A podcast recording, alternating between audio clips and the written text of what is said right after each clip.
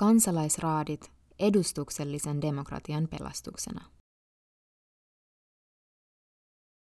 Ilmastokriisi etenee ja kietoutuu yhteen edustuksellisen demokratian kriisin kanssa.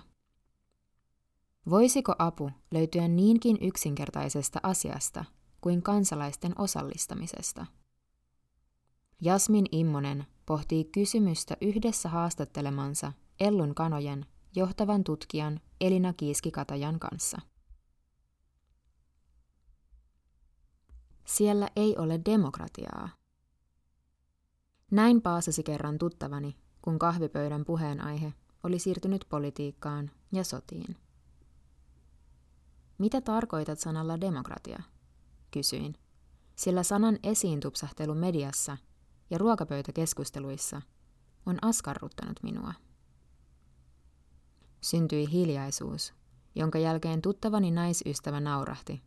Siitä sait. En syytä tuttavaani, joka oli ärsyyntynyt kaukaisen valtion näennäisestä demokratian puutteesta. En syytä häntä siitäkään, ettei hän heti osannut sanoa, mitä tarkoitti sanalla demokratia. En osaisi minäkään. Vasta pitkälle aikuisiällä olen oppinut, että demokratia ei ole vain puoluepolitiikkaa ja edustuksellista demokratiaa. On olemassa muitakin demokratian muotoja.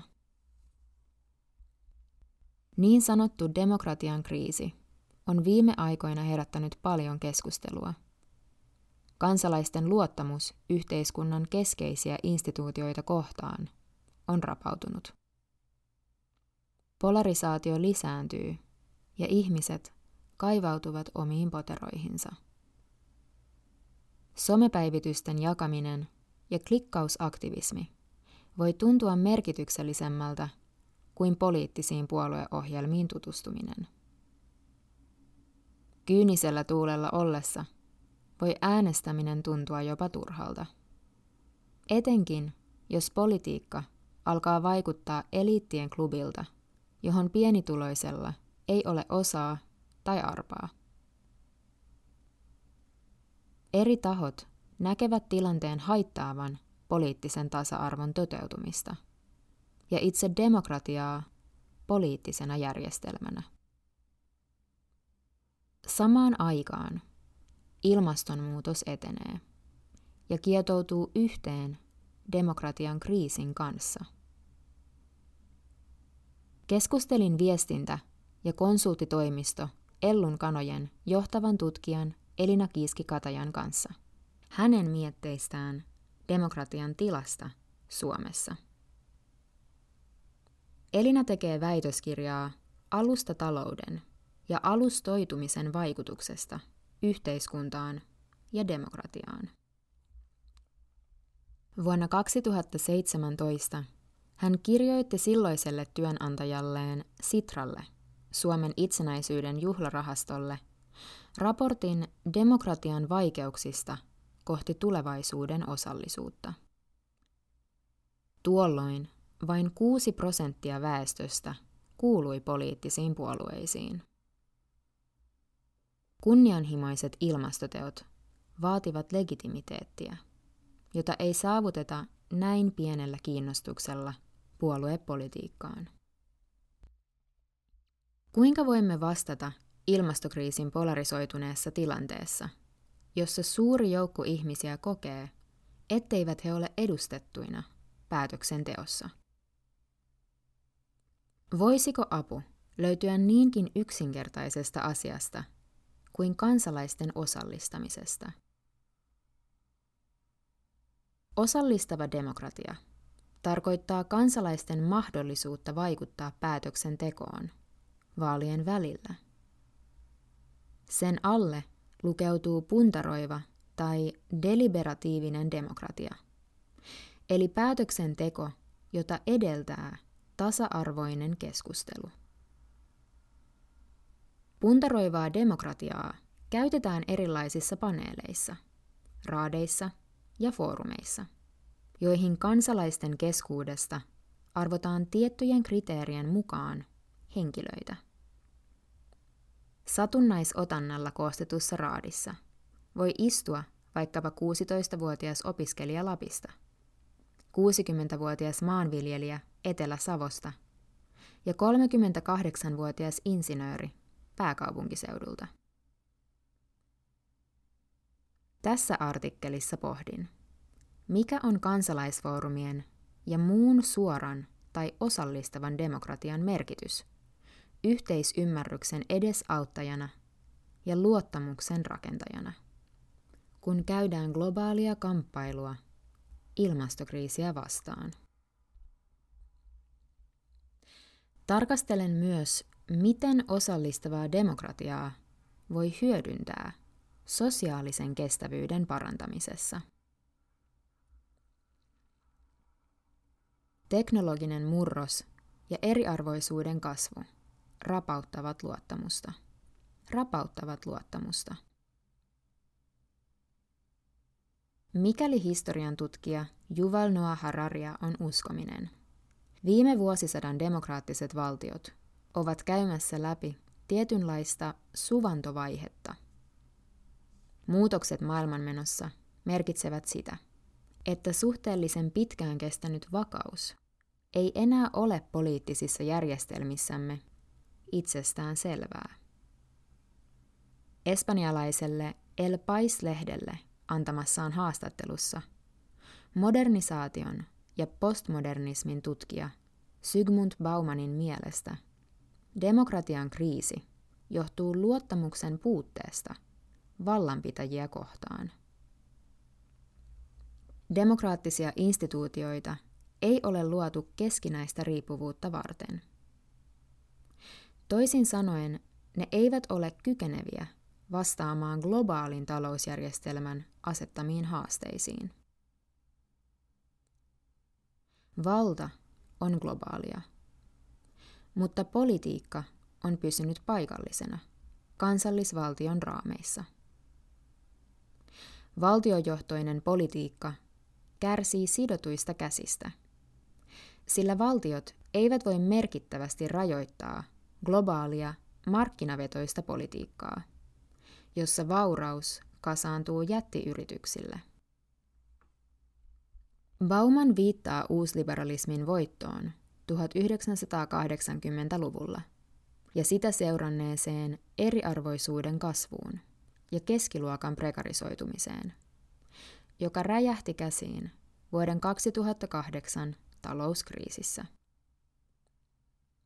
Myös taloudellisen yhteistyön ja kehityksen järjestö OECD kirjoittaa vuonna 2020 julkaistussa raportissaan, että nykyisen kansallisvaltion demokraattiset rakenteet ja laitokset luotiin monissa maissa 1600- ja 1700-luvuilla. Ongelmamme eivät enää ole samoja kuin silloin.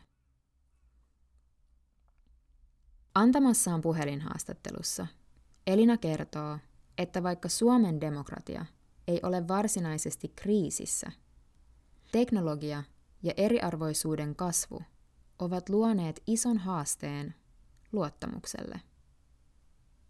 Elinan mukaan digitalisaatio on mahdollistanut monenlaisia visioita tulevaisuudesta, mutta se on myös ravistellut luottamusta perinteiseen mediaan ja puolueisiin. Lainaus alkaa. Aikaisemmin julkisuus ja keskustelu oli ollut tosi tiiviisti journalismin ja puolueiden takana, ja siinä on ollut tosi lyhyt aika, että yhtäkkiä jokaisella on oma ääni. Se viestien loputon tulva ja alustat, missä näitä keskusteluja käydään, ja ne algoritmit, jotka tätä pakkaa työntää ja sekoittaa, ovat saaneet aikaan sen, että yhtäkkiä on hyvin monenlaisia visioita tulevaisuudesta. Se ei ole ollenkaan politiikalle, missä on ehkä totuttu kovin pienissä piirissä päättämään asioista aikaisemmin, helppo siirtymä. Lainaus päättyy. Elina kommentoi, että politiikka on säilyttävyyteen pyrkivää. Tällä hetkellä Taloudessa on paljon prosesseja, jotka tapahtuvat ylikansallisesti ja joihin demokraattiset mekanismit eivät ulotu. Puoluepolitiikan sisälle ei ole kirjoitettu uudistumisprosesseja, ja puolueiden on vaikea uudistua sellaiseen aikaan, joka on radikaalisti erilainen kuin ennen. Kun vielä 1990-luvun lopun ja 2000-luvun alun globalisaatiokriittinen liike nosti näitä kysymyksiä esille, ovat ne nationalismin nousun myötä liukuneet pois demokratian agendasta.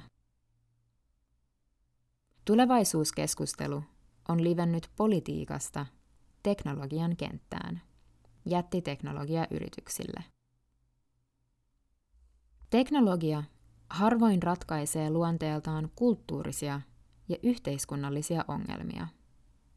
Siihen nähden demokratiaa on pidetty jopa hieman itsestäänselvyytenä. Usein unohdetaan, että demokratian eteen täytyy tehdä töitä. Elinan mukaan olisikin tärkeää kohdata demokraattisten prosessien ympärillä olevat asiat, kuten tasa-arvo ja reiluuden kokemus. Olisi hyvä myös pohtia, miten yhteiskunnan luottamusta lisätään ja luodaan. Kansalaisfoorumi mielipiteitä jakaviin kysymyksiin. Erilaisten ristiriitojen paineissa demokratiaa edistävät ajatushahmot, kuten Bibu, näkevät niin suoran kuin puntaroivankin demokratian muodot tervetulleena lisänä perinteisen edustuksellisen demokratian rinnalle. Myös Sitra, deliberatiivisen demokratian instituutti, ja Palo-hanke tutkivat ja kokeilevat puntaroivan demokratian menetelmiä. Puntaroiva demokratia kaikessa yksinkertaisuudessaan tarkoittaa keskustelua ja pohdintaa yhteisymmärryksen löytämiseen. Sen juuret ovat antiikin Kreikassa. Kansalaisfoorumeja, joita kutsutaan myös kansalaisraadeiksi tai paneeleiksi, on käytetty viime vuosikymmenien aikana kasvavassa määrin edustuksellisen demokratian täydentämiseksi OECD-maissa sekä esimerkiksi Intiassa ja Afrikan maissa, kuten Malavissa. Kansalaisraadeissa arvalla valitut kansalaiset, jotka edustavat eri ikä- ja tuloluokkia sekä asuinpaikkoja, kokoontuvat keskustelemaan tärkeistä poliittisista kysymyksistä. Asiantuntijaesitysten jälkeen he keskustelevat asiasta ja tekevät politiikkasuosituksia. Poliittiset päättäjät vähintään lukevat suositukset ja parhaimmassa tapauksessa ryhtyvät niiden vaatimiin toimenpiteisiin. OECD ja osallistavan demokratian tutkijayhteisö suosittelevat puntaroivaa demokratiaa hyödyntäviä kansalaisfoorumeita aiheisiin, jotka edellyttävät jonkinlaista vaihtokauppaa. Vaikeissa kysymyksissä jostain täytyy luopua, mikä edellyttää yhdessä keskustelua ja pohdintaa siitä, mistä luovuttaisiin. Toisin kuin poliitikkojen, kansalaisten ei tarvitse tyydyttää äänestäjiensä toiveita, eivätkä yksityiset yritykset todennäköisesti rahoita heitä, joten he voivat päästä parempaan yhteisymmärrykseen politiikkasuositusten muotoilussa. Kansalaisfoorumissa puntaroitava kysymys voi usein olla tunteita herättävä ja perustua henkilökohtaisiin arvoihin, kuten Irlannin aborttilakiesityksen kohdalla. Asiasta ei oltu päästy sopuun, minkä vuoksi kansalaisfoorumi kutsuttiin koolle. Keskeisenä toimeenpanevana motivaationa puntaroivan demokratian käyttöön on ajatus siitä, että kansallisvaltion sisäinen demokratia ei ole kykenevä vastaamaan globaaleihin paineisiin. Demokratiaan kuuluu myös ajatus vahvasta kansalaisyhteiskunnasta, joka on vapaa toimimaan edistääkseen itselleen tärkeitä asioita. Mitä enemmän eri kantoja tuodaan esiin julkiseen keskusteluun, sen parempi. Elinan mukaan kansalaisraatien arvo on kasvokkain tapahtuvassa keskustelussa. Kehon kieli on omiaan lisäämään luottamusta ja ymmärrystä. Raatien laatimien politiikkasuositusten tulee olla sitovia, jotta ne lisäävät luottamusta ja reiluuden kokemusta. Raadit sopivat etenkin ihmisten arkielämään vaikuttavien päätösten tekemiseen, esimerkiksi kaupunkisuunnitteluun tai sote-uudistukseen liittyen. Puntaroivaa demokratiaa käytetään myös erilaisissa kansalaiskokouksissa, joita järjestetään yhteiskunnallisesti kriittisissä käännekohdissa. Niissä päätöksenteko ei ole byrokratiaan sidottua, mutta ne voivat antaa uutta suuntaa politiikan teolle. Espanjan laman aikana vuosina 2008–2014 kansalaiskokoukset yleistyivät muun muassa Los Indignados-liikkeen myötä. Liikkeessä olivat äänessä etenkin työttömät nuoret ja pankille talonsa menettäneet henkilöt. Kansalaiskeskustelujen pohjalta kehkeytyi lopulta hallituksessa nykyisin istuva puolue.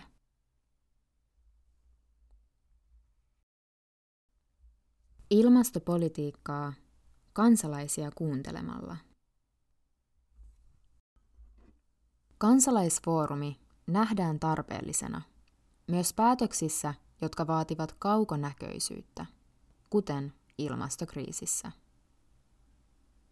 Ranska ja Iso-Britannia ovat jo järjestäneet kansalaisfoorumeja, jotka pohtivat ilmastopolitiikan vaatimaa siirtymää ja politiikkatoimia sosiaalisesti oikeudenmukaisella tavalla. Asiantuntijoiden alustukset, jotka pohjautuvat vuosikymmenien tieteelliseen työhön, antavat suuntaa pitkäjänteiselle päätöksenteolle. Muun muassa kansainvälinen ilmastoliike Extinction Rebellion XR, jonka Suomenhaara on Elokapina, vaatii kansalaisfoorumin perustamista ilmastokriisin käsittelyyn.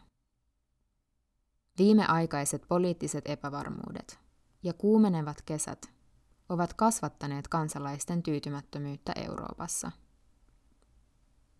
Syyskuun alussa Isossa-Britanniassa 3XR:n ilmastoaktivistia liimasi itsensä toisiinsa kiinni Westminsterin parlamenttitalon puhujaistuimen ympärillä.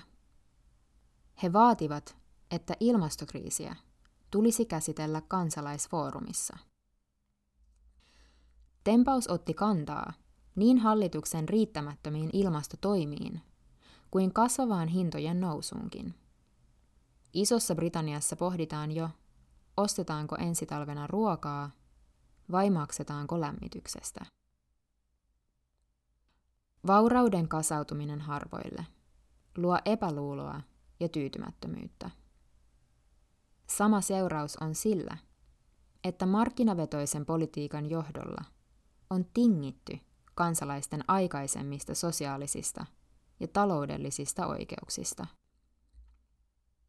Eri osapuolet syyttävät toisiaan ongelmista, jotka ovat yhteisiä. Ranskan keltaliiviprotestien tapaus on tässä mielessä kiinnostava. Keltaliiviprotestit alkoivat reaktiona etenkin bensan hinnan nousuun, mutta myös laajemmin hintojen nousuun ja eriarvoisuuden kasvuun. Maahanmuuttovastaisuus oli yleistä niin keltaliiviprotesteissa kuin muissakin populistisissa liikkeissä ympäri Eurooppaa. Järjestöt Gilets citoyens, kansalaisten liivit ja Démocratie ouverte, avoin demokratia, vaativat presidentti Emmanuel Macronia aukaisemaan foorumin keltaliiviprotestien myötä. Vuosina 2019 ja 2020 Ranskassa pidetty ilmastokansalaisfoorumi pohti, kuinka ranskalaiset voivat vähentää kasvihuonekaasuja 40% vuoteen 2030 mennessä sosiaalisesti oikeudenmukaisella tavalla. Taustalla oli Ranskan tarve pitää osuutensa Pariisin ilmastosopimuksesta, eli rajoittaa maapallon lämpötilan nousu 1,5 asteeseen. Ranskan kansalaisfoorumin suosituksiin eduskunnalle kuului muun muassa vuonna 2021 voimaan astunut Ecocide-laki, joka kieltää luonnolle peruuttamatonta vahinkoa aiheuttavan toiminnan. Ranskan kansalaisfoorumi osoitti, että kansalaiset pystyvät tekemään kunnianhimoisempaa ilmastopolitiikkaa kuin eduskunta ja hallitus. Vallalla olevasta kansallismielisyydestä huolimatta kansalaiset olivat valmiita ottamaan vastuuta valtion rajan ylittävistä asioista. Tähän puoluepolitiikka on harvoin kykenevä ilman vastareaktiota itse kansalaisilta. Kuten Ranskan kansalaisfoorumista kävi ilmi, ilmastonmuutos vaatii laajempaa pohdintaa niin paikallisesta kuin globaalistakin vastuusta. Kaikilla voi olla sanottavaa ilmastokriisin myötä ilmenneisiin ongelmiin ja niiden vaatimiin ehkäisy- ja sopeutumistoimiin. Tällä hetkellä Isossa Britanniassa meneillään oleva kampanja Climate and Ecological Emergency Bill, CEE Bill, yrittää saada kansalaisfoorumia lakiin. Lakiesityksessä pohditaan, kuinka Iso-Britannia voisi saavuttaa kansainvälisesti sovitut luonto- ja ilmastotavoitteet perustamalla yhden kerran pidettävän kansalaisfoorumin, jossa etsittäisiin keinoja tavoitteiden saavuttamiseen. Kansalaisfoorumin kysymyksen asettelun tulee täyttää ehdot ilmasto- ja luontotavoitteista. Mennyt kesä on ollut useissa maissa varsin tukahduttava.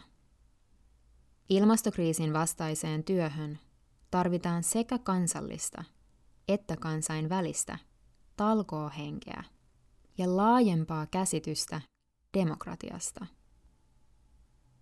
Kaikki kansalaiset tulisi ottaa mukaan keskusteluun, poikkeavista mielipiteistä huolimatta. Mitään menetettävää ei olisi, jos kokeilisimme tehdä ilmastonmuutokseen liittyvää päätöksentekoa toisin. Tavallista kansalaista informoiden ja kuunnellen, tasa-arvoisen keskustelun kautta.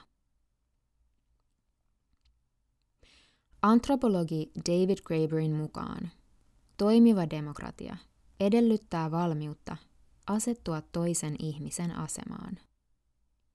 Ilman sitä kompromissit ja toiminta yhteisten päämäärien eteen eivät ole mahdollisia.